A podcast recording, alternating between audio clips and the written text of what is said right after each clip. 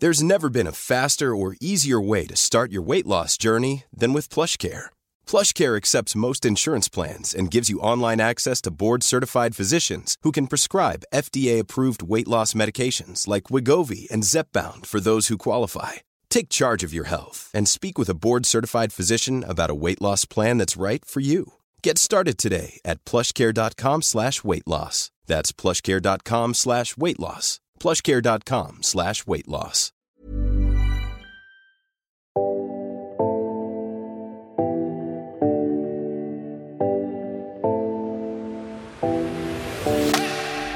Hi there, welcome to the first ever The Morning Show podcast. I'm Larry Emdur. Hi, I'm Kylie Gillies. Uh, we're all busy.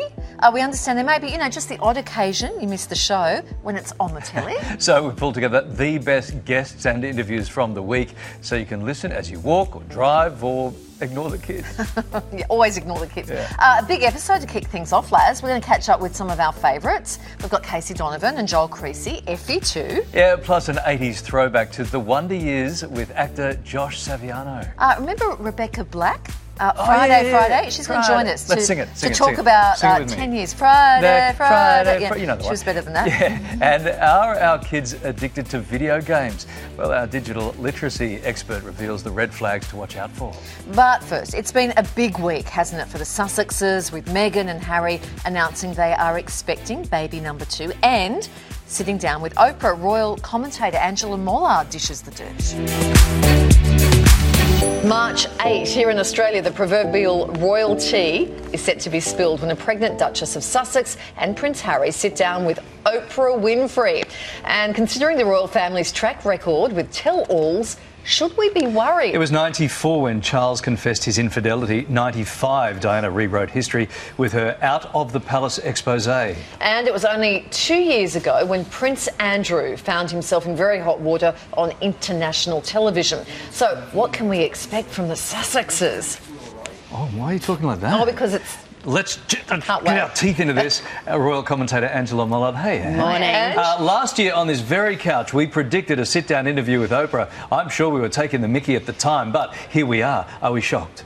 Not shocked at all. Not shocked that she's doing it with Oprah. I always thought she'd do it with an American talk show host. What I'm shocked by is the timing. We had the um, the newspaper announcement that she'd won her court case. We then, of course, had the baby news, and then th- just a day later, we hear that she's doing this. This all sounds to be set up. She knew she was. She's really going on the attack with this. This is not a defensive gameplay, but it'd be very interesting to see what she talks about. And what do we know about the relationship between Oprah and the Sussexes? We just saw the wedding, you know, she attended their yes, wedding. but interestingly, Kylie, that only met once before that wedding. So she had, uh, Oprah had made a, um, uh, got in contact with Meghan, wanted to do an interview with her. They met up in London. She then became their friend, went to the wedding, but they'd only met once at that stage. Then, of course, we saw Oprah um, meeting with Doria Ragland in, in California.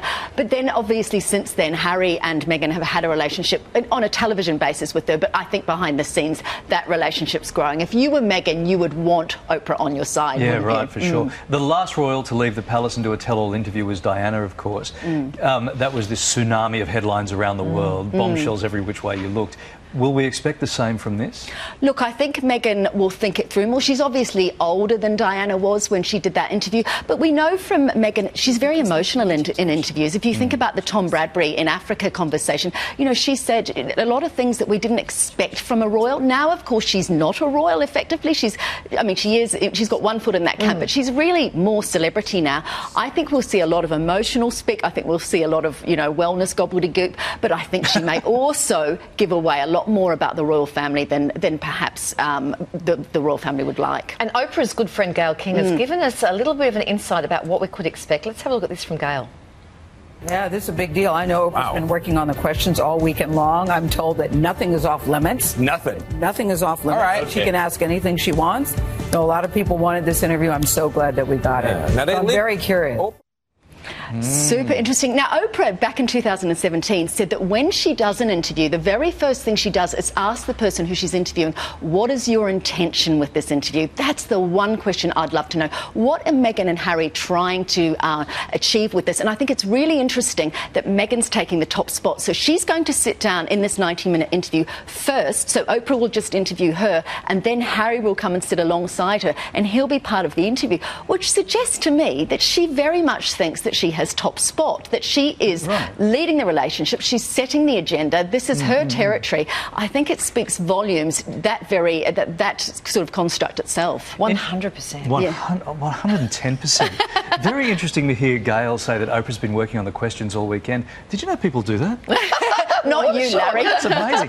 now, how's the UK reacting to this sudden influx of Sussex news? Talk us through some of the headlines. Oh, look, well, the UK, this is this is you know daggers at dawn sort of thing. I love this um, yeah, headline okay. from the Daily Star because, of course, they're pointing out the hypocrisy that Meghan and Harry actually have left the royal family because they don't want attention, and then they're now inviting it. And then this is the second day follow up to this that the publicity shy couple to tell you know this. Yes, really, I love these headlines. We've also heard from them. they blacked out their faces. I, well, this is the thing because they're saying they don't want attention, these two, but then they're doing the complete opposite. It also did come under the title Pollen Bomb Blitz or something like that. yeah. Look, I, the, Britain will go all out war here because they're yeah. very much choosing America. But of course, when we turn to America, the Markles are back on board talking as well. We've heard yeah. Samantha Markle saying, you know, that Thomas should give a chat um, with to Oprah, and then of course we've had Thomas Markle talking about the fact he wants to see his grandchildren. We're obviously I'm not going to show that because of course he's selling this material now. He's so angry with his daughter and so mu- you know wants to make money out of her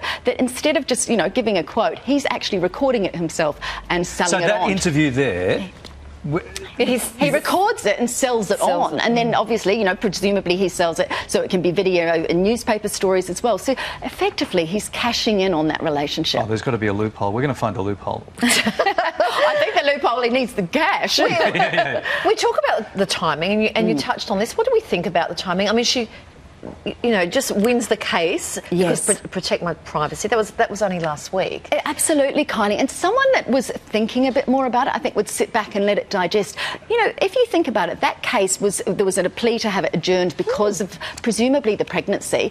I wonder you know, she talks about not wanting stress and not wanting, you know, she's had a miscarriage. I think this is a very stressful thing to do. This is going to, um, we've already seen it's going to invite masses of headlines, mm. depending on what she says to Oprah. I think the timing, just let it settle a bit. You know, she she is in the um, early stages, well, possibly a bit further on with her pregnancy than we than we um, understand. But look, it's just she very much wants to get out there, as I said, and set the agenda. I think, and to and to and to mark their arrival. I mean, it's a it's a um, a year next month that they, of course, moved out of the royal family, and that's mm. going to be reviewed uh, in a month as to you know whether they kept their patronages and that sort of thing. Mm. Yeah, yeah. The, the palace will be watching the interview very closely, and I, I think that will determine a lot how they're accepted into the royal family moving forward. But we always know, don't we? These mm. things never go well. Panorama didn't never. go well. Charles's Dimbleby interview didn't go well, and of course the Prince Andrew was a car crash. Yeah. So the, the blowback on this is going to be huge. And Bridgerton, horrible. uh, good to see you, Ange. Thank good you. to see you. Thank yeah, you, Ange.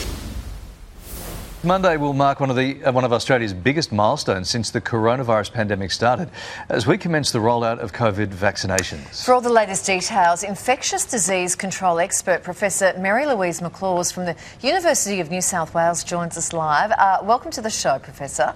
Monday's the big day. Remind us who will be first in line, and how are we going to know when it's our turn? Uh, good morning, Kylie um, and Larry yes, Monday is a great day. Um, the first to be in line are those people that are at greatest risk of acquiring COVID through their uh, work that closely with travelers coming in. So anybody that works in the quarantine program, uh, right from uh, being exposed to travelers as they arrive to then uh, frontline healthcare workers, uh, those that will be in emergency, intensive care, etc., uh, aged care um, uh, residents, and of course, aged care uh, staff. So that's about 680,000 people in phase 1A. Then there'll be, after they have received their vaccine, uh, and there'll be about 21 days apart from the first dose and the second dose, then 1B uh, will get their dose. Uh, and that will be anybody from 70 years and over. Uh, and of course, uh, if they're unwell, uh, their GP uh, will decide on the benefit of them okay. receiving the vaccine. Okay. Now, the AstraZeneca vaccine has now been approved in Australia as well as the Pfizer jab. W- will we get a choice? How, how, does it work out? How do we mm. know which one we're going to get and how do they decide? Uh, no, if you're in phase 1A or 1B, you're going to be given Pfizer. Uh, and of course, it's easy to get because it'll be provided to you during your workplace or that in your workplace in a hospital, in um, residential aged care facilities, in quarantine facilities, etc. So you don't have to worry about turning up to the right place at the right time. Uh, okay. Uh, they will tell you. Uh, but for those of us who are going to get AstraZeneca, that rollout will happen a little later, and that'll be through GP respiratory clinics or GPs that put their hand up. So they're calling now for expressions of interest of who those GPs okay. will be. Okay, and the, uh, fair enough if you're a frontline worker, your work is going to tell you when to get the vaccination. But what if you're just a, I don't know, a 65 year old man who, who doesn't work in the front line? How will you know when it's your turn? So uh, the government will tell the population about, and they'll put it up on the web about which pharmacy will be offering it, which GPs will be offering it, and of course you can ring up your GP to find out if they'll be offering it as well. And then once you get it, it will be linked to your Medicare uh, number, so that you'll never inadvertently get too many shots. So the next time you go for your your second shot, they'll be able to look you up and see that when and what date uh, you received uh, your, your first shot. Professor, plenty of questions like this around. Is it possible to contract COVID between the first and second jab? Absolutely. Um, now, your immune uh, response starts building up at about seven, ten days. However, you are at risk of COVID, so you have to be careful. You have to follow all of the instructions, particularly if there's any um, uh, infection circulating in the community. So don't let your guard down because we don't want you to get infected, particularly uh, if you might get infected, that virus might learn how to get around uh, low levels of antibodies. So be careful. Can we get both the COVID vaccine and the flu vaccine at the same time, or, or should we wait? There's no scientific evidence that it shouldn't happen at the same time, but for precautions, uh, both Pfizer and AstraZeneca and our government are saying wait 14 days on either side. So you can get your flu vaccine 14 days before uh, the COVID or 14 days after. Now, children 16 years and younger, or 15 years and younger aren't going to get vaccinated. So they but they need to get the flu vaccine because it's the children that drive the flu. So if they can get the flu vaccine early, as early as possible then those of us that may have to wait for the flu vaccine after our first dose for 14 days will be protected if the kids get their vaccine soon. Yeah, so the Pfizer vaccine requires special syringes to extract all six doses from a vial. The logistics around this are incredible. Now there's this global shortage of those syringes. How's that going to affect things? Mm. It's very important to have the right syringe because when you draw up the amount, and it's a tiny amount, it's like, you know, 0.3 mils, you don't want to waste any of that mil. So you have to have the right syringe, and that's important. And these uh, uh, issues, uh, these challenges are just as important as the challenge to getting the vaccine. Uh, so I imagine that our government has already thought about that and have the syringes and the needles ready. So don't be surprised when they uh, get the needle and the syringe and they put it into the vial and then they draw it out and it's sitting there waiting. They can't change that needle because it has a tiny amount of this very precious vaccine. All 0.3 mils has to go into you. So you do need the right needle and the right syringe. And I haven't heard of any problems of supply in Australia yet. Okay, that is very good news. Uh, thank you so much, Professor Marylouise McLaws, for us there. Thank you. We appreciate your time. Well, we know all too well that entertainment and the arts took a huge hit last year due to COVID 19, with a lot of very talented people losing lots and lots of work. That's why we're more than happy to get behind uh, any upcoming shows, especially when they're featuring our favourites. Especially, just like our buddy Casey Donovan, the powerhouse singer, is off to a great start to the year, living her best life in a new city and plenty of gigs on the calendar. Plus, we hear there could be some new music coming too. Let's go straight to the source. Casey Donovan joins us live from home in Melbourne. Hey, Casey. Hi, how are you? We are going okay now. Of course, all weekend, you know, everyone around Australia has been thinking of our Victorian family and friends. Uh, how the past few days in the lockdown been? Lockdown number three been for you? Lockdown number three. Look, this this round it's been a little bit tougher uh, than the last two. I think because it's such a short stint and it happened so quickly. Um, although us Victorians we're very resilient. Um, although I'm a new Victorian, so you know, but um, we're very resilient and yeah, fingers crossed for the safety of everyone. We've just got to do our bit, stay at home, and you know, keep our hands clean and our masks on. Yep, you say us Victorians, you've made the permanent move from to, to Melbourne from Sydney. You're, you're, you're adopting your new home. You're enjoying the change of scenery? I love it down here. It's beautiful. And I think once Victoria opens up wholeheartedly, it's going to be absolutely amazing. Yeah. How long have you been living there now? I've been living here for goodness gracious, uh, about six months now. Six months, and saying and saying we Victorians love it, love it. Uh, hey, your personal life always always makes a lot of headlines, and we don't like to pry, although it is part of our job. We're all friends here. According to your Insta, uh, you had a really special Valentine's Day yesterday, yeah?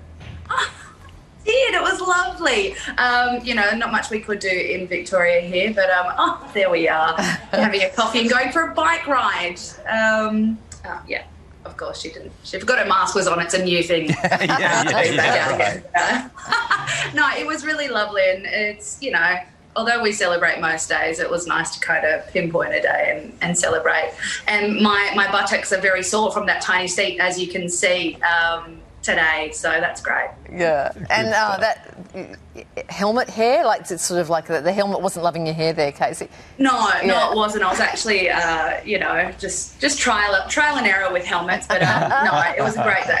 Now, earlier this year, you made the tough decision to postpone your City Recital Hall show. Now you've announced a rescheduled date, March 19. Is it still looking okay? It's still looking good? Look, it is looking good for the moment. Uh, it's you know it's all trial and error and seeing what happens. Now me being a Victorian, it's you know about getting back up to Sydney and hopefully by March everything will be open. So keep an eye, grab your tickets for the 19th of March. I cannot wait to get back on stage, especially in Sydney, my old my old hometown. So um yeah, I'm looking very much forward to that. So grab your tickets. It's going to be a night of of music, storytelling, and of course you know a great uh, musical director Daniel Edmonds, and it's yeah, I'm very much looking forward to getting back on stage. Oh, and your fans can't wait. This isn't like it's not a straight up and down concert, right? You you got some nice stories you're weaving through uh, throughout some of your shows, as well as you got songs from artists like Adele, Joni Mitchell. You got some Beyonce in there as well. I do. It's a mixed bag. Um, I just I love music and I love all music has to offer. So that's why I love to to share it across all of the genres. A bit of Beyonce, a bit of Adele, a bit of Eva Cassidy. I think a little bit of Mama Cass even. So it's a night of nights. I've got a great band behind me, and we've been working tirelessly since the gig was postponed in Feb to now being in March. So um, yeah, very much looking forward to it. But all you know, keep an eye on my, my socials and my sorry, my cats are just about to brawl. Um, oh, it's working from what? home thing. Yeah. About to what? They're about to fight. Yeah. Oh, brawl. Oh, brawl. I thought you said ball. Yeah, brawl. Sorry, no. Crying There cats. is a ball in balls. Yeah.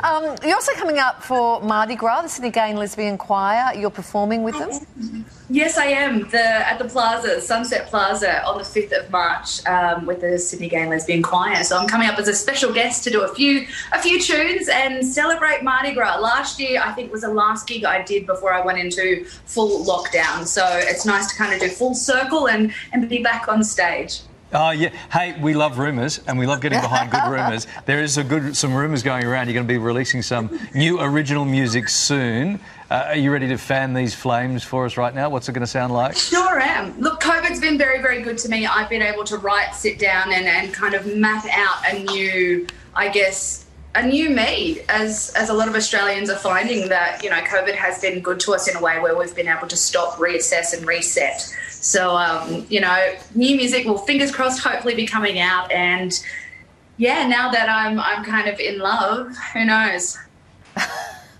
Oh, She's watching. That's really embarrassing. So anyway. oh, so you? Oh, hang on, hang this on, is the hang on, real, hang on, the real deal. Oh look, you know, it's great.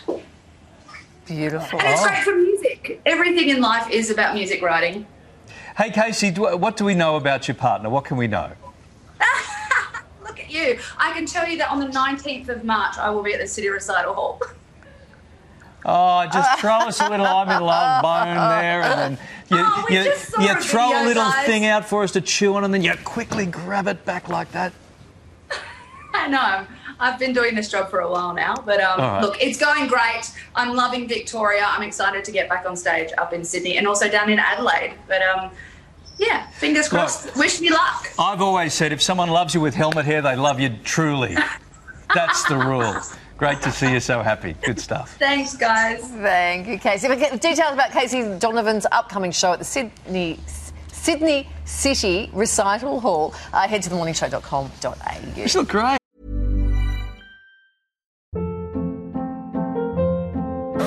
Hold up. What was that? Boring. No flavor. That was as bad as those leftovers you ate all week. Keke Palmer here, and it's time to say hello to something fresh and guilt-free. Hello Fresh. Jazz up dinner with pecan-crusted chicken or garlic butter shrimp scampi. Now that's music to my mouth. Hello Fresh. Let's get this dinner party started. Discover all the delicious possibilities at hellofresh.com.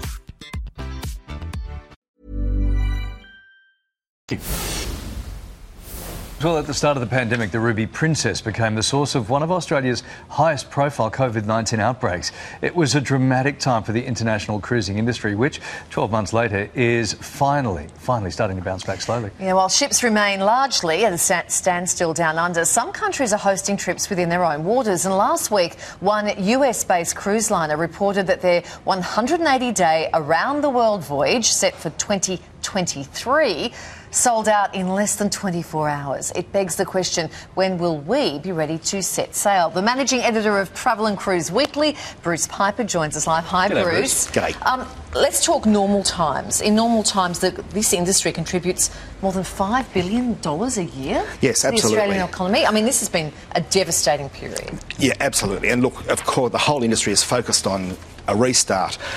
Obviously, in a completely safe way, but yes, you know there are ports, um, providors, you know, beverage suppliers, tour operators, travel agents, all still in limbo because this, um, you know, the standstill of the industry. So we understand talks are underway with health officials to plan a return to the seas.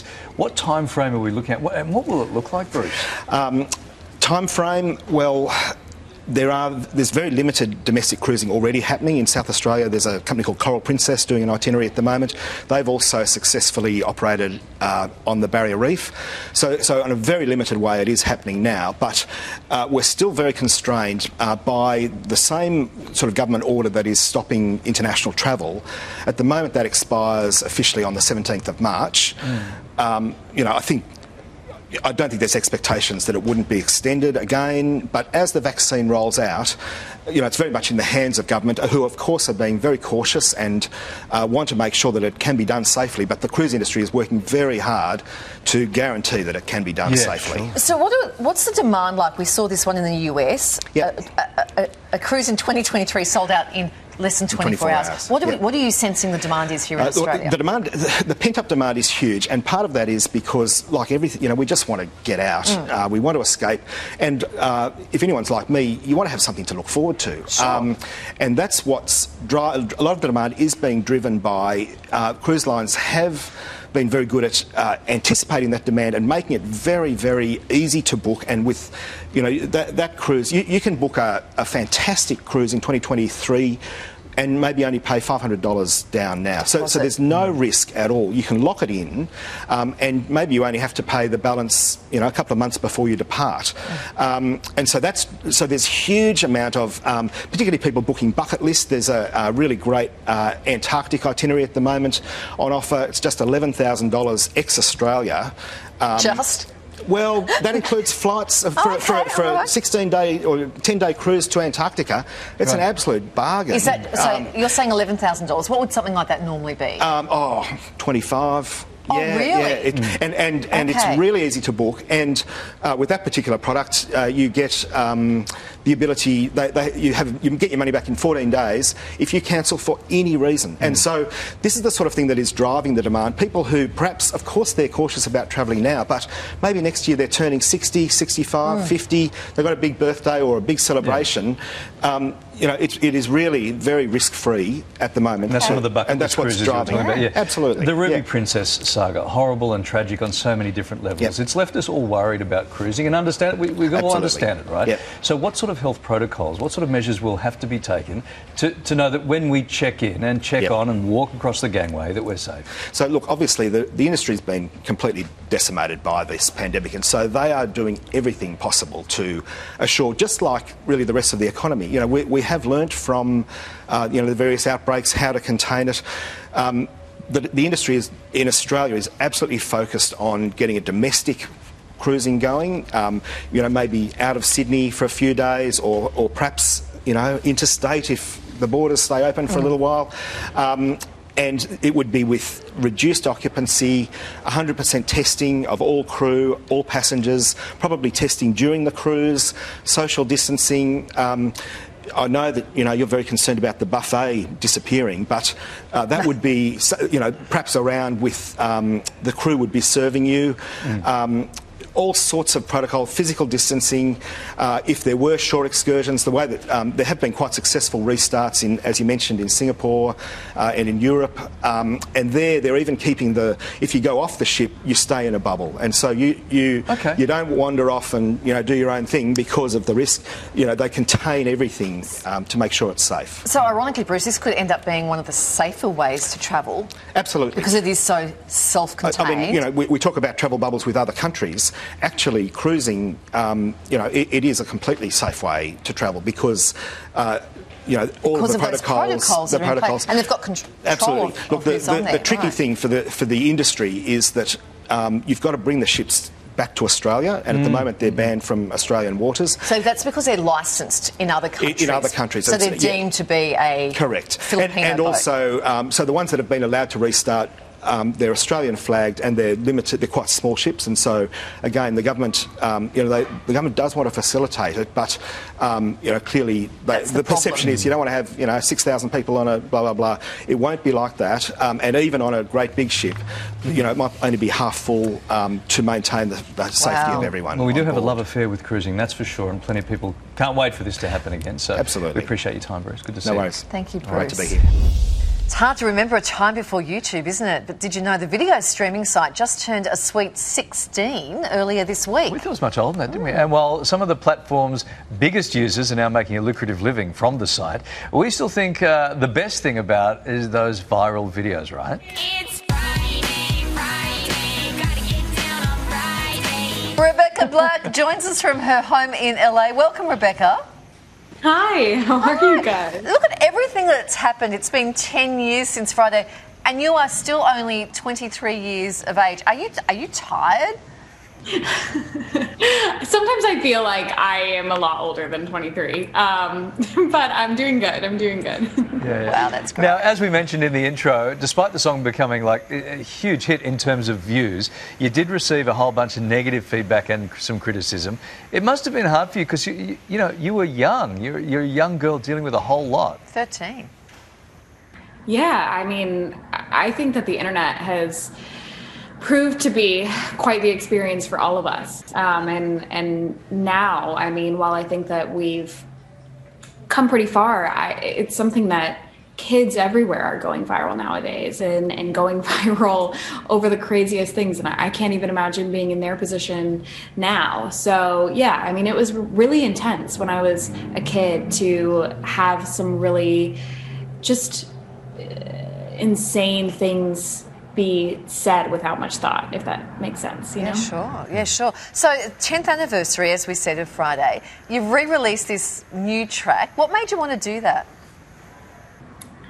It's a, a lot of different things. I mean, I've grown so much in terms of just any person who goes from 13 to 23 is going to be a completely new person and I've always pursued music and it's it's become really the love of my life and for this I wanted to do something that not necessarily was reclaiming it for myself but just would be done in the way that I thought would be really fun and interesting and crazy. And I was able to get some of my favorite people favorite artists and closest friends involved like Dorian Electra and Big Freedia. And um, it, it was just such a fun project and it's just something that I felt like I had to do for myself and also for the people who have rooted for that song for you know the past 10 years. Um, we're, we all watched in awe as uh, Miley Cyrus tried to kick Hannah Montana. Uh, is that what you've tried to do? Your, lick, your look is completely different now. How hard is it for you to shake the 13 year old girl image? Well, for a long time I tried to shake it and what I found myself in was just the that the more that I tried to shake it purposefully and the more I, that I tried to run away from it, the faster it chased me. But really, I mean, I dye my hair because I like my hair like this. I wear clothes that I like, and I had no idea what I was doing at 13, like anybody else was. So it's just been a lot of experimenting and trying, and um, I'm not really concerned anymore with trying to redefine myself like that. I'm just really allowing myself to do and be, you know, the person who she wants to be and express herself as. As Like, any we all, twi- we all are. Yeah, as I say, as any 23 year old woman would and, and does do. Uh, Rebecca, you also released a new single earlier this year. It was titled Girlfriend. Um, Are we going to see any more new music coming from you? Yeah, I've been working really hard on, you know, a bigger project and that'll be coming this year. And so Girlfriend is the first song off of that and I'm just really so stoked to have this music out and to be able to finally I feel like let people in on a side of myself that I've been cultivating for a while and um, yeah it's really awesome to see people enjoy the music and hopefully there'll be a day where we all get to you know dance in a club to it together Yeah, you know? right. Now, looking back uh, 10 years or so, would you have done anything differently? It's a hard question. Uh, I really just tried my best to be myself and try to be nice and kind to myself, which I think we could all use a, a lot more of. Um, so it's hard to say. I mean, I like to think that things happen for a reason, and whether or not that's true, you know, it is the experiences I've been given, and I'm just trying to do with that what I can. Rebecca, we're- we're just out of time, but just quickly in today's crowded TikTok space, do you think if Friday was released now, the original version, it would have had any cut through or not? It's, su- it's such a crowded place out there. Don't ask me, ask the 13 year olds on TikTok. they know better than anyone else. okay, we'll do that. Thank All you, right. Rebecca. Great to talk to you. You too. Bye, Thanks, guys. Rebecca. Thanks, Heath. Black's, uh, Rebecca Black's Friday remix is available to stream online right now. Well, for the past 12 months, we've been forced to talk to one of our favourite guests via Zoom, which is kind of safer. Uh, so when we found out Joel Creasey was going to be in the hood, we just had to get him here on the couch. Yeah, when we say forced to talk to, we do mean forced. the timing couldn't be better because he's got a lot going on, hasn't he? Not only is the comic now working five days a week, can you imagine? I know. On drive time radio at Nova, he's also announced a brand new comedy show and is the proud ambassador for Random Acts of Kindness Day. Hello, Joel Creasey. Hello. Mate. Happy Random Acts of Kindness Day. Oh, is it actually today? It's today, yes. So, what are you doing for each other? What random acts of kindness are you doing for one another? I, I randomly act kindly to Kylie every day. and I'm promising to leave him at 11:31 today. Oh, that- that is as very being very kind. kind. um, we will get to that, but firstly, congratulations on the radio show. It's going gangbusters. Oh, thank you. Yeah, Yeah. It's going great. I'm having a good time. Tim and Kate are absolute terrors, and um, yeah, so uh, I fit in well. We love those guys. You've come from life as a comedian, have, and you've got all this free time where every now and again you'd go out late at night, stand on a stage, and tell some jokes. Now, you- what every parent wants for their child, you've got a real job. I have to work five days a week. Admittedly, it's three hours uh, each day, but I am exhausted. I don't know how you guys do it. I normally do like 20 minutes of stand up a night. What's so it- what- exhausted sitting there talking to your mates. I mean, those two are exhausting, yes. Yeah. um, and there are a lot of behind the scenes shenanigans that go on as well. So um, yeah, it's fun. It's very naughty, um, and I and that's I fit in. I fit in well. yeah, yeah. Anything unexpected, Joel, that you're really loving about it that you thought, wow, I never, I never sort of imagined this would be like this? It's kind of it's it's kind of similar in stand up, and you get that instant sort of instant feedback Yeah. um, on the text line and and, and callers, and uh, so I really enjoy that, and uh, just having a laugh each day. I mean, we don't tackle any serious issues, not that I ever have anywhere in my career. uh. Yeah. Um, so I, re- I really I do I enjoy that aspect because Yes. no one's coming to me for hard hitting No, political commentary, and for good reason. Can they heckle on, on text like they can in the stand up? Yes, they can. We do have some um, text hecklers that we. Kate almost read out some of their numbers the other day. I was like, no, you can't do that. You can't do that. Now, you found time to create a brand new show as well. We, now, we can't say the name, right? All we can Oh, call it yeah. is Messy B. Yeah. Mm. Messy B. Uh, Yeah. We're promised it's your most outrageous show yet because all the ones before this have been pretty outrageous. Well, yeah, you know, you know me. I'm a real wallflower. Um, yeah, it's it's been postponed about fifteen thousand times, but I'm back on the road. Uh, Messy B was originally about my life, but now it's going to be about 2020 because I think we can admit 2020 was a real messy B. How, how do you go about writing the material and, and testing it out when you're having all these shows postponed? Do you, Well, I don't. I a lot of comics do. A lot of comics do like trial shows, but because mine are all, um, I always explain them as like dinner party sort of anecdotes. So when something crazy happens to you that day, and then you go out for dinner with your mates that night, and you go, "You'll never believe what happened to me that day." My shows are kind of like that, but just I'm the only one talking, and there are about eight dinner party stories in a row. and people are paying to hear the stories. Yeah, it's kind of like therapy that I get paid for. It's a really good deal I have with the audience. hey, let's talk about this Random Acts of Kindness Day. It's Yes. today. What's it about? What do we need to know? Uh, well, the gorgeous people at Amazon Australia decided because Melbourne. I mean, I was in Melbourne for the whole lockdown. It was really grim. It was really tough, and th- so they decided to choose some people that needed some random acts of kindness and also needed me on their doorstep. and uh, I went around. They were nominated by friends and family. Uh, some people had- had lost their jobs, had, had been homeschooling for nine months, and they'd gone through some really hard times. Um, and then I rocked up on their doorstep with whatever they needed. So what a treat! Oh, And yet you come to us empty-handed. I know. Didn't see you, didn't see you pushing any No, I popped, on a, I popped on a sandy pad for you. I thought you'd enjoy that, Larry. a, a, a Saint Tropez uh, Yeah. kind of look. Uh, any suggestions of random, random acts of kindness that we could be doing, or people at home could be doing? today? well, I think you can just reach out and check in on a mate and see how they're going and give them a laugh, give them a call, give them a text, send them a funny meme, um, or send them a YouTube clip of one of my stand up. Uh, or, or a ticket to a Joel Creasey show. or get them a ticket to one of my shows, Eat for a friend or an enemy. I don't mind. I'll take either. You'll take all paying guests. I know, honestly. I, as long as if you're in the crowd, it doesn't matter. I don't care if you hate me or not. Yeah. What do you What do you hope this year holds for you, Joel? Do you? Um, I hope I get. I hope I get a vaccination. um, what do I hope this year holds? I don't know. Just more fun. I'm having a great time at the moment, so I hope that keeps on going. So we'll see. Fingers crossed. Yeah, fingers crossed. Yeah. All right. And have you got a message for your radio uh, friends? What, Tim and Kate? Tim and Kate. Um, yeah, I'll have um, an oat latte, please, when I get in at quarter past three. That'd be great. Oh, Thank you. there you go. So the random act of kindness Yeah, comes that's back what to they you. could do for me. Yes, Yeah, yes, yes. that'd be great, All right. thanks. All right, great to see you, mate, as always. Lovely to see. You. Thank you, Joel. For information about random acts of kindness day, acts with an S on the end, right? Random acts of kindness day. Head to the more like As opposed to a wood chopping day. no, just like three, like lots of acts, right? Oh, uh, head to the lumberjack okay. morningshow.com.au. Thank you, Joel. That's what you would give me, a random axe, wouldn't you? Coming up for No, you. the network's done that lots of times already. Plenty of time.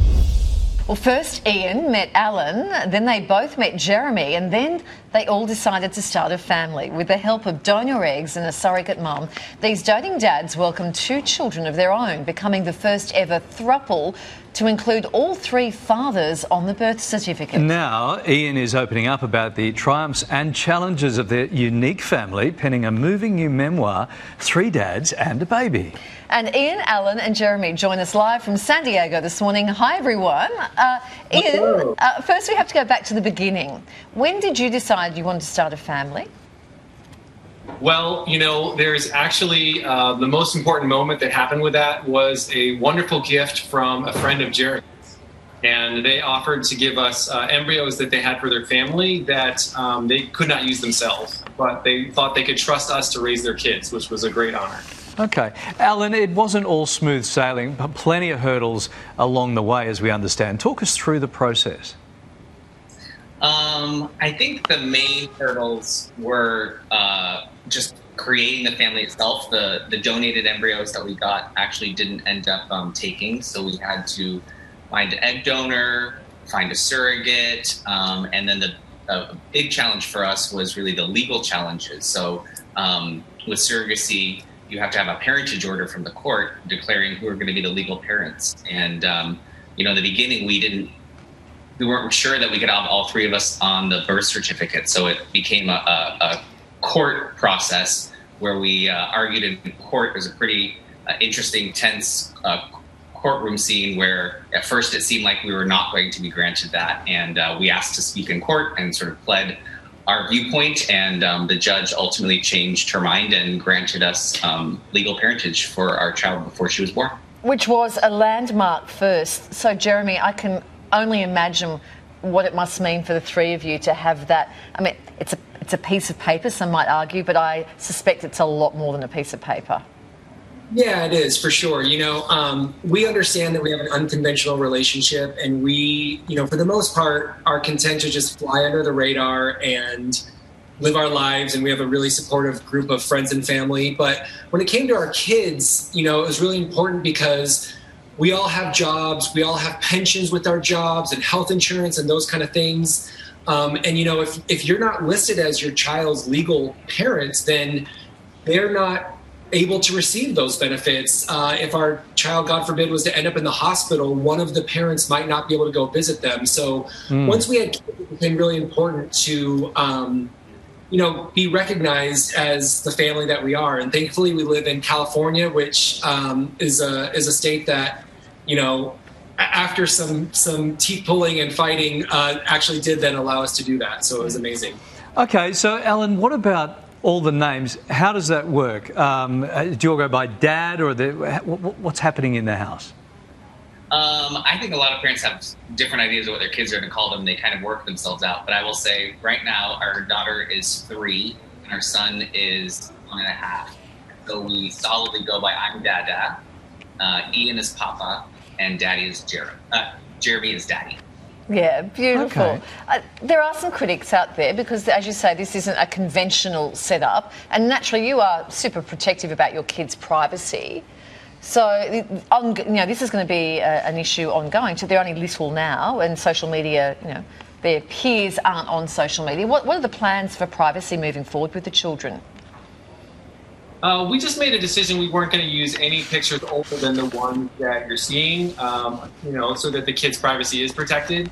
Uh, and I'll say regarding pushback, we're very lucky to live with a circle of friends and coworkers who've been universally supportive, and that, that has been just fantastic. Um, so my heart really goes out to people who might be growing up their kids in a community that's less welcoming. We've been very lucky. Okay, now, Ian, this is our last question we have time for. I just quickly wanted to say, stay classy, San Diego, because I know Kylie's going to try and say it at the end. I just wanted to get in early. uh, Ian, you've now written a memoir about your story called Three Dads and a Baby. What made you want to share this with the world? Why was that important to you? Yeah, two big reasons. One, uh, we wanted everyone to know that love makes a family, and families may look different, but if you care about your kids and you're doing everything you can to give them the best possible childhood, that's what matters. And number two was we wanted people who are in non traditional families to know that there could be more legal protections available to them and help keep this process moving so that more parents would have the kind of protections we are enjoying. Okay, that's so well said. Um, it's been an absolute delight talking to all three of you this morning. Congratulations on the book. Thank you so Thank much. you It's very been a much. delight. Thank you. Uh, And I love the names Piper and uh, Piper and Parker. Gorgeous names too. Anyway. I'm just adding that bit. Stay classy.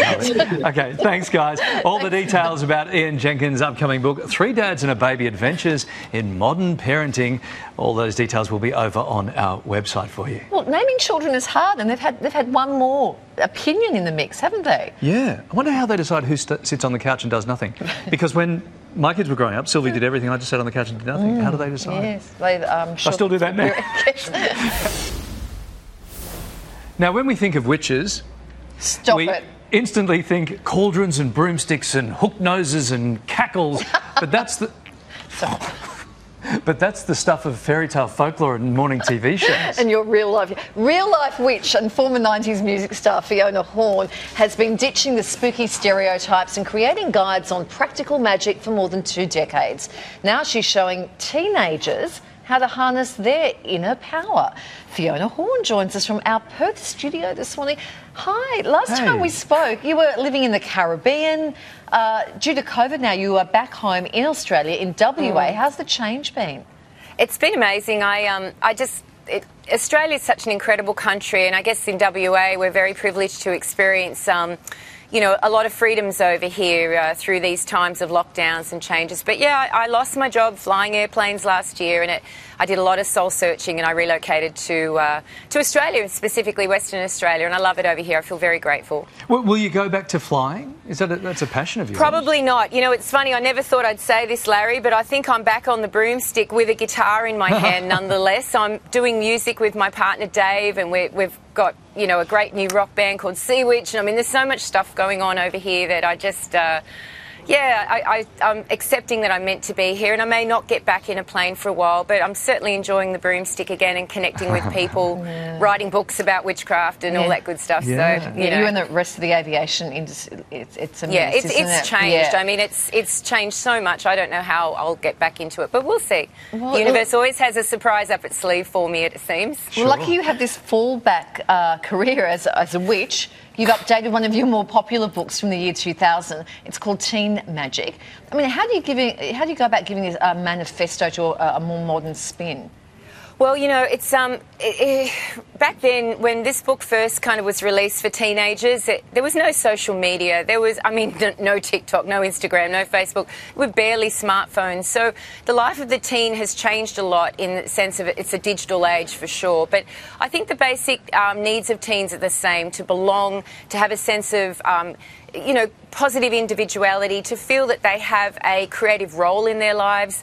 Um, you know, we live in extraordinary times. So, in rewriting Teen Magic, I mean, I, basically rewrote the entire book. It's a brand new book, Teen Magic Witchcraft for a New Generation. And it's really addressing the questions teens are asking now about their lives in these times of environmental challenge. I mean, now modern witches honour nature as sacred. So, teen witches want to tread lightly on the earth. They want to uh, do spells and rituals to heal and help themselves, and then offer that as a service to others. I think I think modern witchcraft is a very healthy spiritual path for young teens to explore. What an interesting concept. Now, the book covers a lot of areas, including pets, or as they're referred to in the magic world, familiars, right? You Mm. say there's a way we can harness their magical ability as well. Have I got that right? Yeah, well, the book the book has a section in it about familiars and how to tell whether your significant animal other is actually a pet or a familiar. And some of the signs are. Um, does your pet come to you in dreams and give you messages? Does, when you're, say, doing a little ritual, you might light a candle and burn some incense and be doing a, you know, a positive little bit of moon magic or something on the full moon? Does your pet come to your sacred space and sit with you? Do you feel a deep, um, you know, a, a deep connection with, with your significant Okay. animal. And in that case, it's a familiar, your magical partner. Okay, if there was just one take home message from this updated version of the book, uh, what is it? I would say um, I think one of the biggest things is social media this, these days and online bullying and self identity. And so there's a, the whole section in the book about how to make your social media practices healthy and even magical. And um, that's, I think, a really important message for young teens. And I also want to offer that the book is not just for young people, but for the older person, the, the young at heart, and also the parents of teenagers who are interested in modern witchcraft and they're wondering what is all this magic about. So the book is for them to to help um, help them understand that it's actually something very positive for Hmm. their their young person. Well, good to have you back home and good to have you back on the broom, Fiona. Thank you. Thanks, thanks so much. Lovely. Fiona's book, Teen Magic Witchcraft for a New Generation, is out now. Wonder Year's favourite, Paul Pfeiffer, aka Josh Saviano, joins us live from New York. Good morning, welcome to the show. Good morning to you guys. Thank you so much for having me. Josh, 33 years has passed, and when we see those little clips, we, everyone in the studio just has a big smile on their face. What about you when you look at those clips? Yeah, I mean, you know, it's like seeing your own your your old home home movies, but uh, you know, broadcast across millions. Um, I, every time I see the show, hear the the Joe Cocker version of the song, it always brings back uh, a wonderful memories. You so beautifully captured what was the magic of the show, and you had this on your Instagram recently saying it not only changed your life but taught you so many lessons and discover your own wonder years. Can, can you explain that for us? Yeah, I mean, I think that in today's day and age, everyone is looking, um, you know, nostalgia is a big theme. Um, and one of the things that I do now in my new business is sort of taking a look at what that means and, and, and how do you use the themes that you use when you grow up to uh, move forward in your life and to, and to instead of li- living in the past, to sort of figure out what that meant to you and how do you apply those themes and those life lessons um, in your, you know, moving forward in your life. Um, especially because like a show like The Wonder Years, the beauty of the show was it it it was in the past and it it was sort of taking a look back at your childhood, uh, which we all love to do. We look back fondly, um, but you know the concept of going back to your childhood, you can't go back, right? You can't go back to your childhood, no matter how hard you try, no matter how badly you want to. And so, instead of going back, um, it's take the lessons that you've learned and then apply them going forward. And you've got double the lessons because you went back as a child on the show, and now you're looking back as a child on the show, playing a child on the show, going back again. Like the yeah, Matrix, and that was right? part of the allure. Yeah. I think that was part of the allure of the show. It appealed to so many different generations because you were going back a full generation, Yeah. and then you were looking at three different generations, right? You're looking at the kids who were then adults when it was airing. You were looking at the adults who were grandparents when it was airing, and then you were looking at the current year's kids uh, who can relate to being a kid in any era. And that just seems to have followed us over the generations. And that's what's really amazing to me 33 years later is, is when people come up to me and tell me that their children are watching the show, which means it's going on for yet another generation and the cycle starts all over Yeah, again. yeah, yeah. Uh, as well as me watching it with my family, and I'm now seeing it from the eyes of the parents. Like I relate now to the Jack character more than even my own character. Well, and what does your family think of it? Oh, I think it's you know I think they love it. Uh, you know, my daughter is is now 13, and I think that uh, she's heard all these stories, and we've watched it together, and I think she she loves watching it, but she doesn't love watching it with me because I always say. You know what happened in that scene, and now so now she says, "Dad, can we watch this, but without your commentary?" Now, you're still in touch with your co stars, Fred Savage, wonderful Fred Savage, and Danica McKellar. Uh, how strong is your bond with those two these days? I mean, I think the, the question is how strong how strong is the bond with you with your childhood best friend? Uh, you know, we're we're family. We're um, we've known each other for a very long time. We've gone through, you know, six or seven years of adolescence together in a very uh, unique setting. Yeah. Um, and so even if we don't see each other or speak, you know, in a, on a regular basis, when we do, it is just like like old times. Um, you know, I, I've spoken to Fred recently. I just had a text exchange with Danica. Whenever we're in town with each other, we love seeing each other and hanging out. Yeah. We saw those photos of you guys at, at ice hockey or somewhere. Super fans must go nuts if they see the two of you together. Do they? Oh yeah, yeah. It's fun. It's fun when they see one of us, but when they see two of us, it's it's exponential. And then when they see all three of us, it's uh, you know like we we have proverbially broken the internet a couple times. Yeah. now, in these crazy times of pandemic, pandemic, it's been crazy, all the lockdowns and everything. We're all searching for hope and purpose amongst the uncertainty. What is it about nostal- nostalgia that we're all clinging to, do you reckon? I I think in today's day and age where nothing is stable, I think that looking back at any time, um, that's a that's truth. It's fact. It happened. It's you. You know it. Um, it may be distorted truth because we all look back with a kind of a, a happy filter, but it's it's something that is true and authentic, and it's you. And I think that we don't have a whole lot of that these days, um, and we're trying to to clutch onto things that give us some level of stability and um, happy memories are, are, are there for us for that purpose. Um, and I think that in, in today's day, it makes a lot of sense to look back with wonder um, and find those things that made us happy and to sort of maybe apply those going forward to help us get out of this um, this crazy time. Yeah. Josh, um, looking through you, I think you only have one other screen acting credit on your IMDb page. Uh, you took a leaf out of your character's book and you studied law. Was that a conscious decision to, to step away from the cameras? Yeah, I mean, I had been acting since I was five. Uh, I'd done a whole series of commercials, movies, TV stuff. Uh, did a Broadway show as well. Um, the the Wonder Years was the was my biggest uh, credit for sure. But the show ended after my junior year of high school, and um, you know, the, the to me there was a big distinction between being a creative and being an actor or performer, and then the industry and the business of of entertainment. And the reality is, as a 17 year old, I was less interested in the business side and more interested in the performing side. And unfortunately, that doesn't always mesh. Um, and so I did. I took a very conscious step back from the industry. Um, and I wanted to find something that was a little bit more stable, Mm. uh, a little bit more, as I used to call it, a meritocracy. Um, and I did. Yeah. I, I found law to be a really interesting puzzle and a really interesting um, way of dealing with, with uh, uh, applying all of the things that I love. Josh, we've got to ask this question before we let you go. A Wonder Years reboot is in the works. Fred Savage uh, set to direct the pilot. How far away are those glasses of yours, if required? Uh, yeah, no, it's an entirely different format, and I think that's actually one of the reasons why it was able to work. Uh, like I said earlier, you know, one of the things that Fred and I have talked a lot about is you can't you can't redo the Wonder Years. You can't take a look years later for reasons because same that I mentioned, right? You can't you can't relive your childhood, et cetera. But this is a, whole new premise. It's uh, it's looking back at an entirely different family. It's a black family in Montgomery, Alabama, in 1968. So there's no Arnolds, Oh, no okay. Pfeiffers, no Coopers, um, and it, it is uh, you know Fred and I have had lots of discussions around this. Okay. Um, and so no, I don't think the glasses are coming out of retirement anytime soon. But I'm really interested to see how they do the same theme, Right.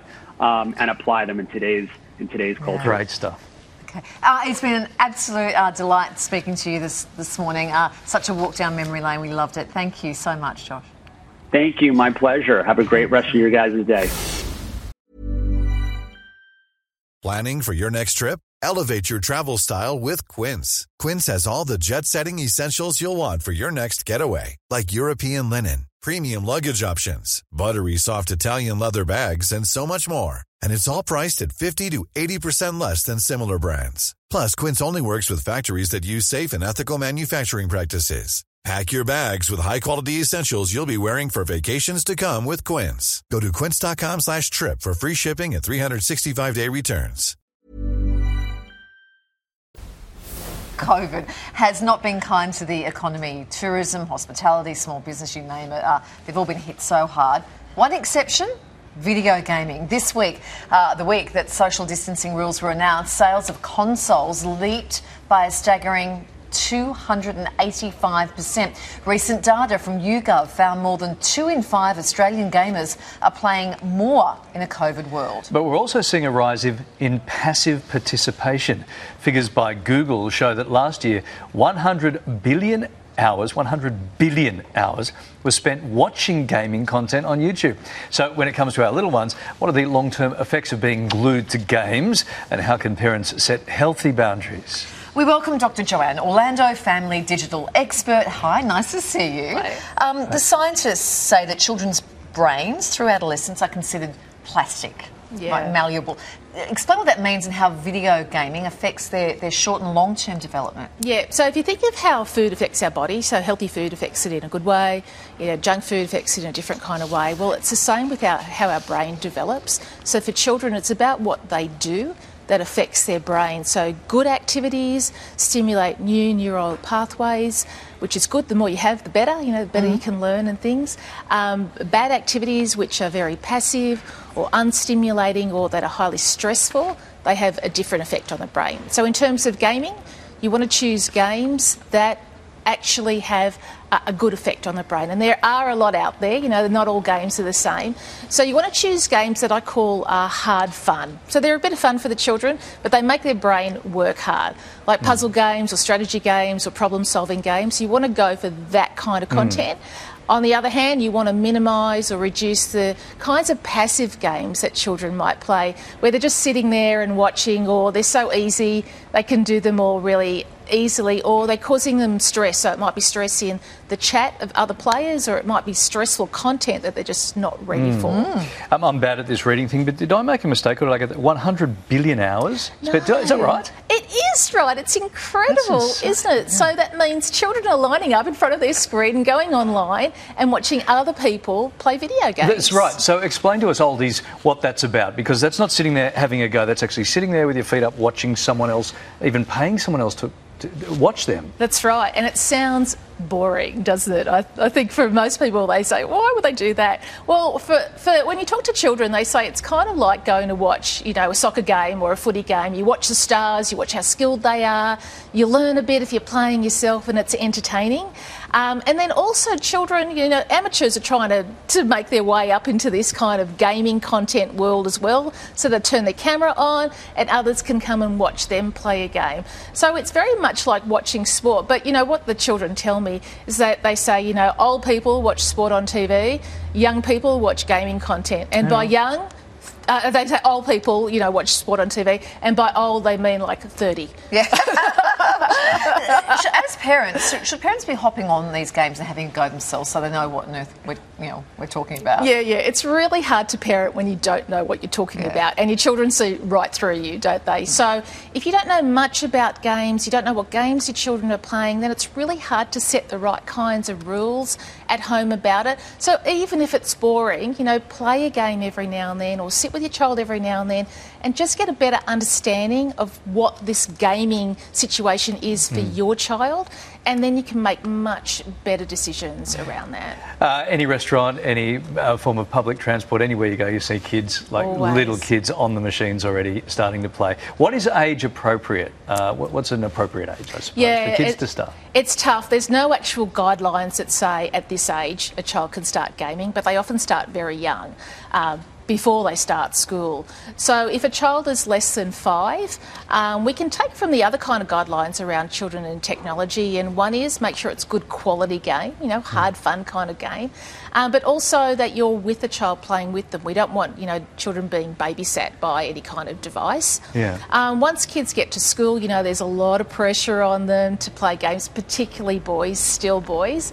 Um, so thinking about that idea of making sure that the game is appropriate for their age. So just like movies have classifications, games do as well. So a five-year-old shouldn't be playing an R-rated game. Yeah, absolutely. We've got some red flags here for parents. Mm. Um, we'll just run them through. Loss of control, prioritize, prioritise playing and ignoring other problems. They're the red flags that parents need to look out for, right? That's right, and they will last for 12 months. So not just a, a week or two in the school holidays. A child seems to be a bit obsessed, but you know, really obsessed about game. Other things that are falling down around them, and they still want a game more and more. Okay. Addictive gaming habits can persist also into adulthood, right? Oh, let's have a, a set. So we need some boundaries. We need to get some boundaries down quickly. Let's have a look at this. Recognising passive playing, that's important. And reduce alone time. That's right. So a lot of children have got into the habit during COVID of just hanging on their device by themselves, doing their own thing. So sometimes alone on their device, sometimes playing with their mates online, maybe, but sometimes playing with their little brother as well. So mixing up who they're playing with as well. It's hard. Would be hard to imagine sitting down and watching someone else do, play a video game. Isn't it? Yeah. It's I, like can't, that time. I can't fathom it. no, that time I came and watched you at the uh, Northern Rivers Lawn Bowls tournament. Mm. Like that's entertainment. Yes. Similar. Similar. similar. for kids. Very similar. Yeah, also, there's that phenomenon now where ki- it used to be kids, but now those kids are growing up and they're still sort of gaming into their 30s and 40s. That's right, and gaming scary. addiction- At, at the at the expense of spending time with their own kids. That's right, and costing them a lot of money as well in the in-app mm. purchases that they spend. So it's a mm-hmm. big, a big problem for adults that we don't often hear about. Mm, mm Which is why we're soon launching the morning show video game. it's going to be fun. It was 2006 when Sandi Thom hit the top spot on the Aussie charts with this unforgettable song. Oh, I wish I was a punk rocker with flowers in my hair. I wish I was a punk rocker. Certified double platinum here and reached number one in the UK, Scotland, and Ireland as well. That was 15 years ago, and today the track has notched up 40 million streams on Spotify. So, as the song goes, it seems Sandi's wish to become a punk rocker has come true. Absolutely. Sandi Thom joins us now live from LA. Welcome to the morning show. Good morning, guys. Hey, congratulations. 40 million Spotify streams. How does that make you feel? That's fantastic news. That, that's amazing, actually. I didn't, I didn't even know it had that many streams. Um, but no, it's amazing. The song, you know, 15 years, and it just keeps, it keeps gaining popularity, and more people discover it. And yeah, it's, it's, it's really just incredible. Yeah, uh, for an artist who started performing in her basement and streaming it on MySpace, you were among the first internet singers to explode to global fame. I mean, how did you handle that crazy ride? And it's remarkable to see where, where people are now who start out on the internet.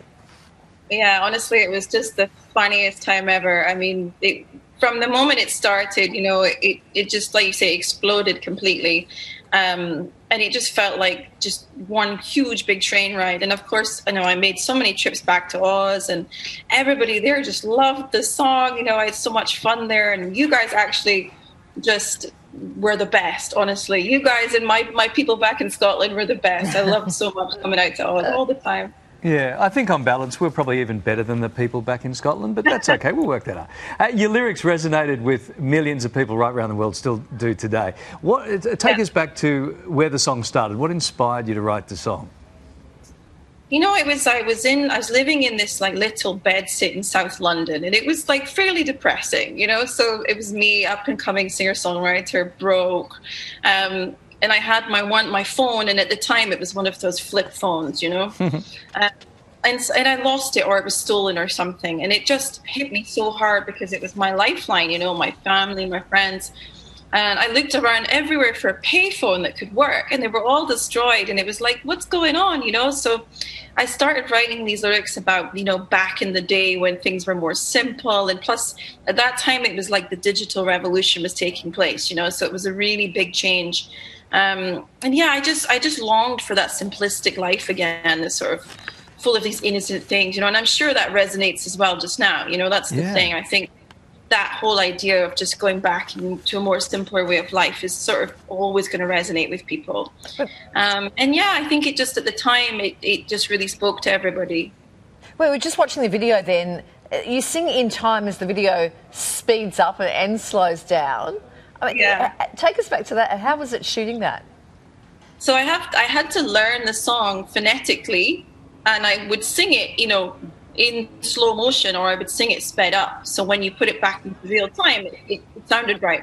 But I had to learn. I had to practice it so and so many times to learn it how it would actually sound during the video. And the guy who was filming it, you know, because it's all shot in one take, he was wearing a steady cam, holding the camera like this, and he was walking backwards the whole time as well.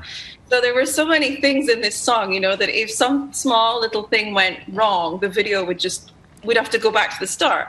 So it was such an interesting song to that the video was really interesting to make. And actually at the end, the guy who streaks, who um, gets his bomb out, uh, he's the, the video director.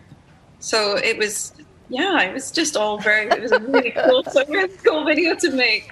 Well, until we had another look at that video, the uh, guy ice skating in Amsterdam was the weirdest thing we've seen on the show today. But that's now that's now, now our favourite. Hey, we know you're a mum, uh, your son Logan, and you're moving back to the US, right? So wh- when can we expect some more music from you? So I'm my son is almost five now. Um, and when, when I had my son, I took a, a really long break, you know, because I wanted to just be mom and just give him all my time. And oh, there is.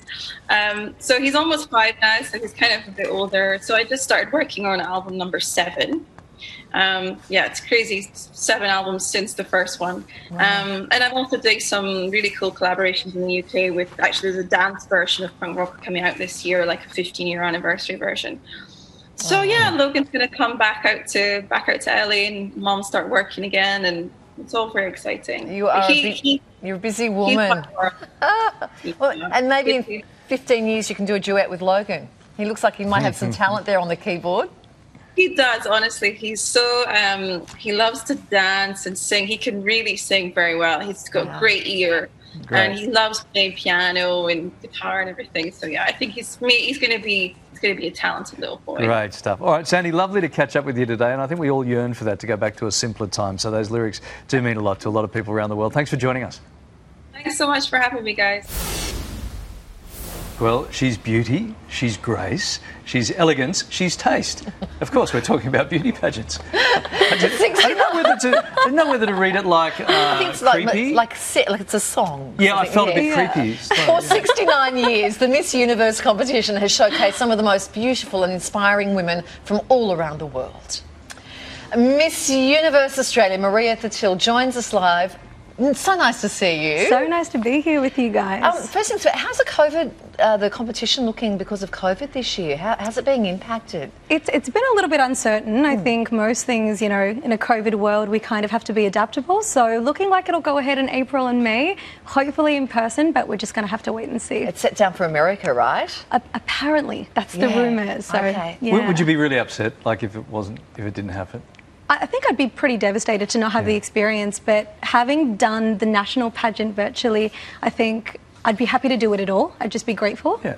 Yeah. Yeah. Okay, well, fingers crossed it gets to go ahead in some form or another. So, despite being crowned Miss Universe Mm. Australia, which happened last year, and then you go on to you know, represent Yeah. us internationally, you did face some disturbing comments Yeah. online, like, and this is a quote, you're not Australian enough to hold the title. This is a really important conversation to have. Take Mm. It us through is. the messages you've received. Maria. Yeah, I think it was very interesting to hear this because born and raised in Australia, but even if that wasn't the case, you know, what is it to be Australian? And I'd heard that I didn't look Australian enough to represent our country, and I challenged people's perceptions of what they'd expect.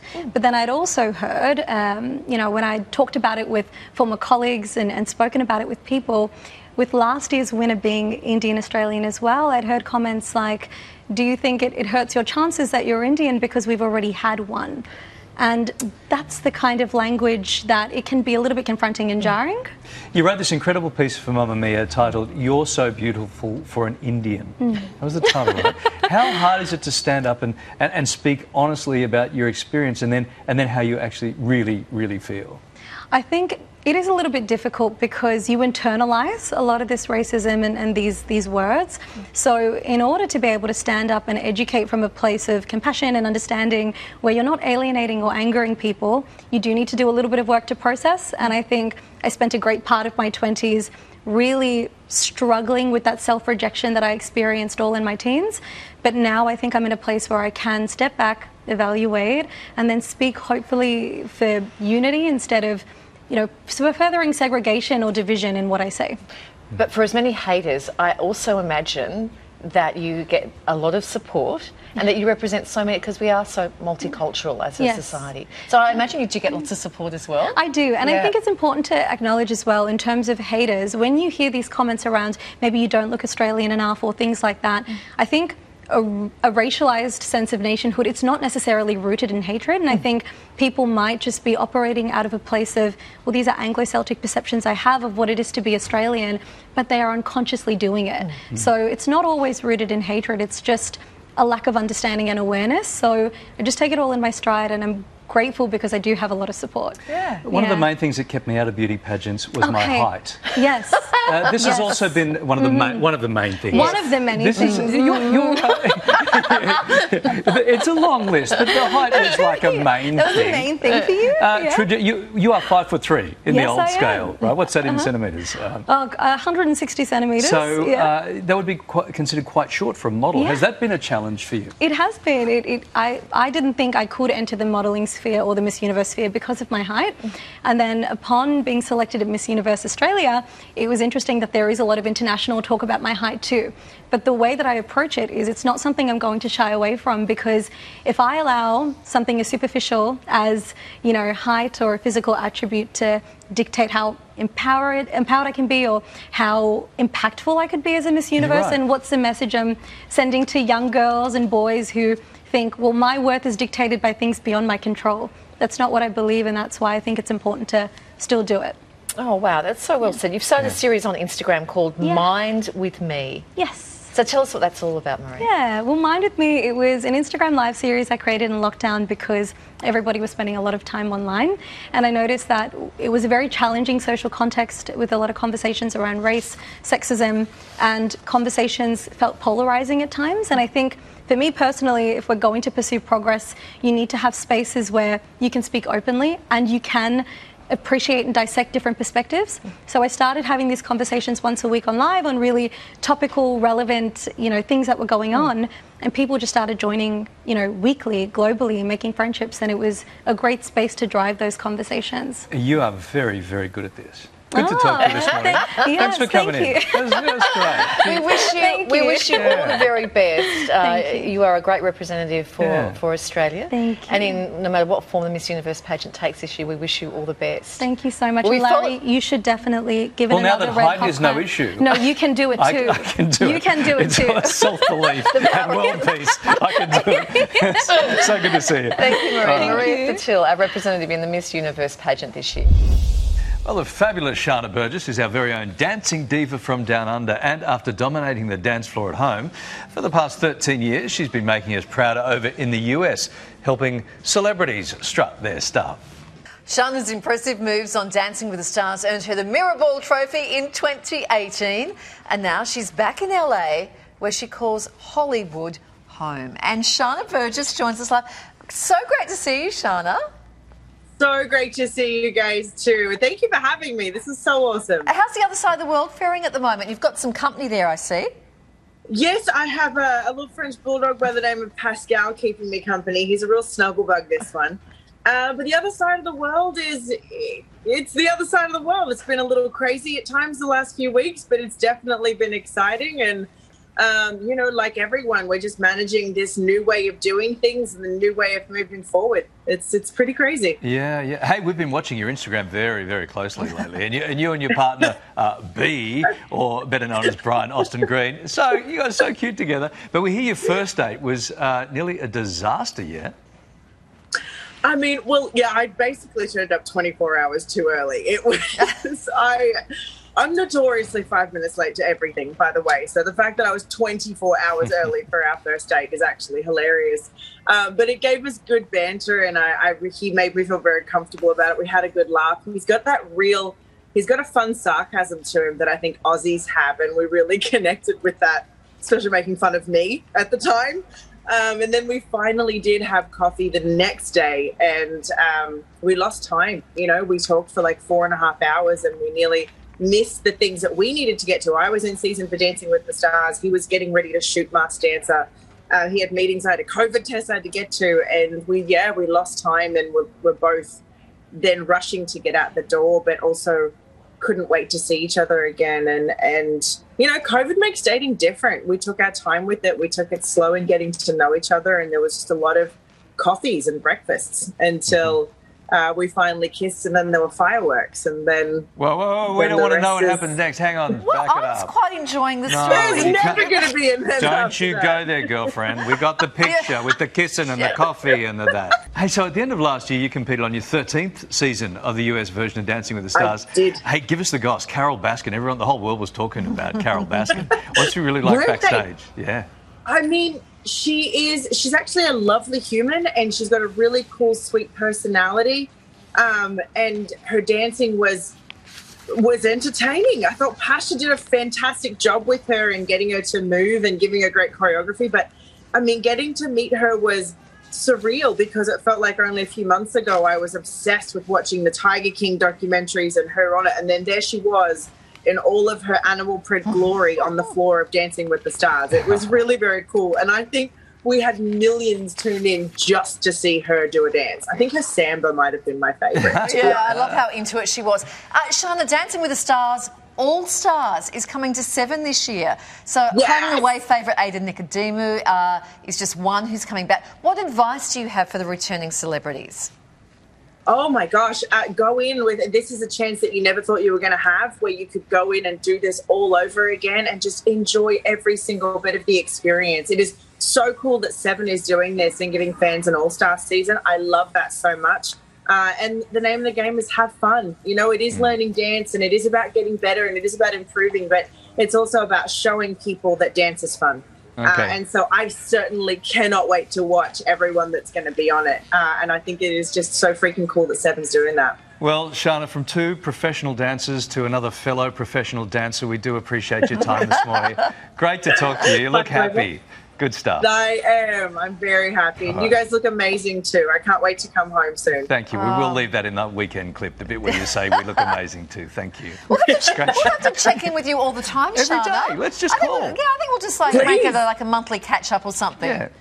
I think we must. I think we simply must. Yeah, and if we can't good. get you on the TV, we'll just slide into your DMs. It Yes. sounds creepy, but we will. Cool. Hey, great to talk We to you. Go and help build that Nice chicken coop with Brian. Okay, see you soon. Bye, Sharna. All right, now, Bye, guys. See ya.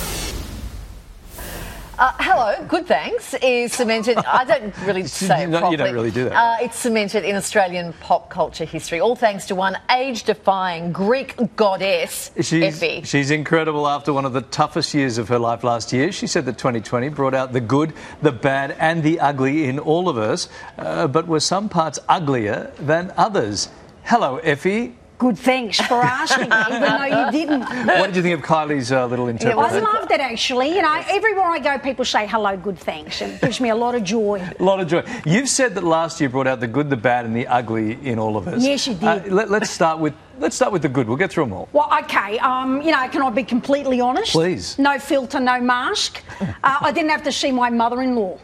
Oh. Big bonus. You know, her drunken, bit of Botox face. Uh, was justified. You know, she said that she had to do the right thing, as you do, you know, because of her age. She was vulnerable to COVID. Not that anyone can tell how old she is. She's had that many facelifts.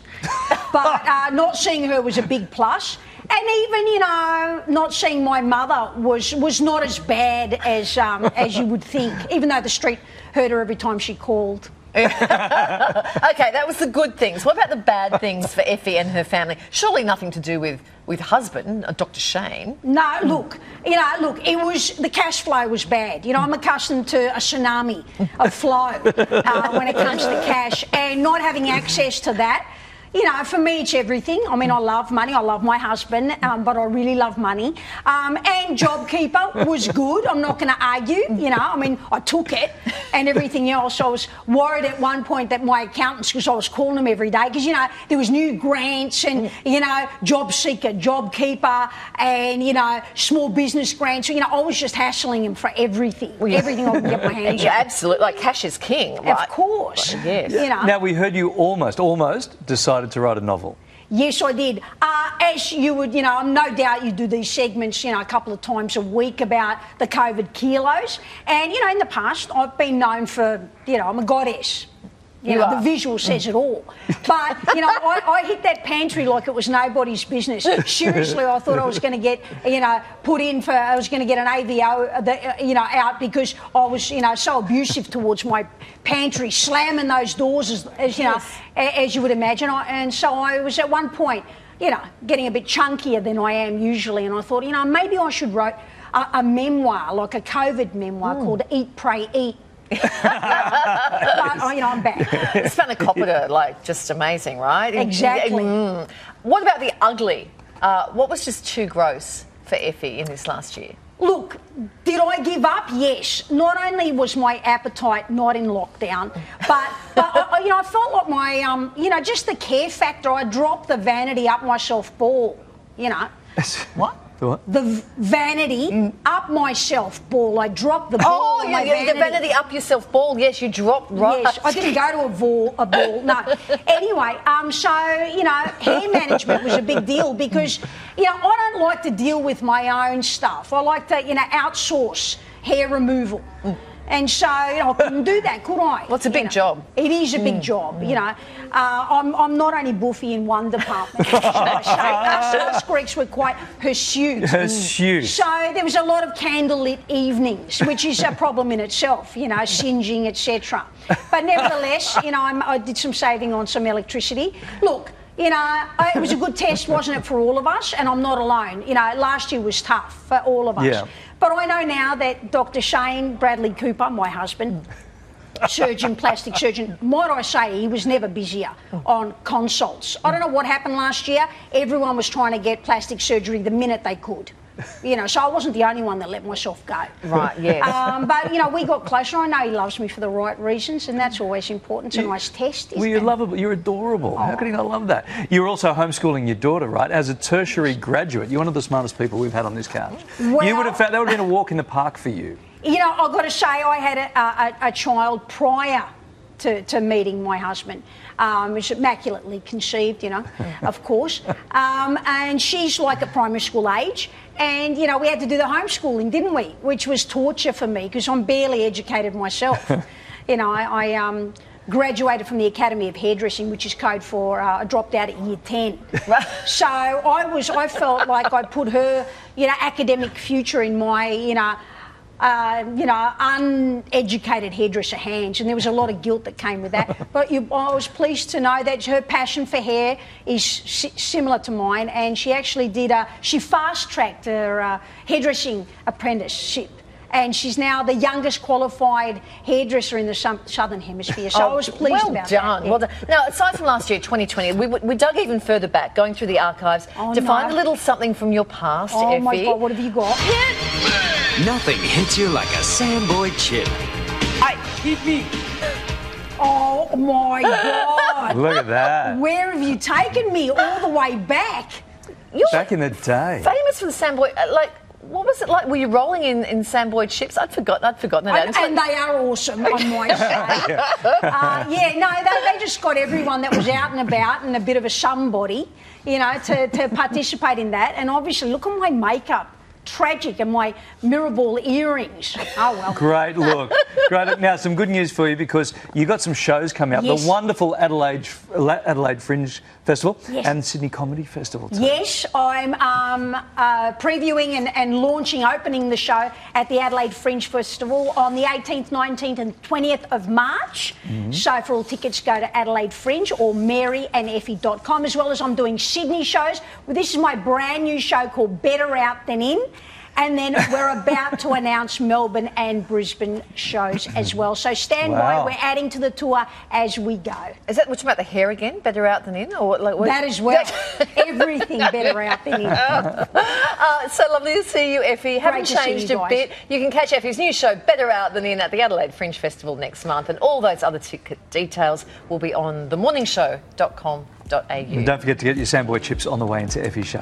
Hey, Effie. Whatever happened to Samboy chips? They're around. I They're think still- they're they're still more? Victorian now. Oh, okay. I don't know, but I'm, you know, Well, sure. let's, keep, let's keep talking about that. I'll just back their truck up. I could murder a Yeah, salt and yes. vinegar chip right now. Thank you, Effie. Always fun to have Effie, and well, yeah, fun and, and, and scary at the same time. Uh, That is our very first podcast done and dusted. Yeah, good stuff. Make sure you subscribe and follow to get notified when new episodes pop up. Yeah, or you can catch us every morning right after sunrise on 7 and 7 Plus. But for now, thank you for listening. Bye. See ya.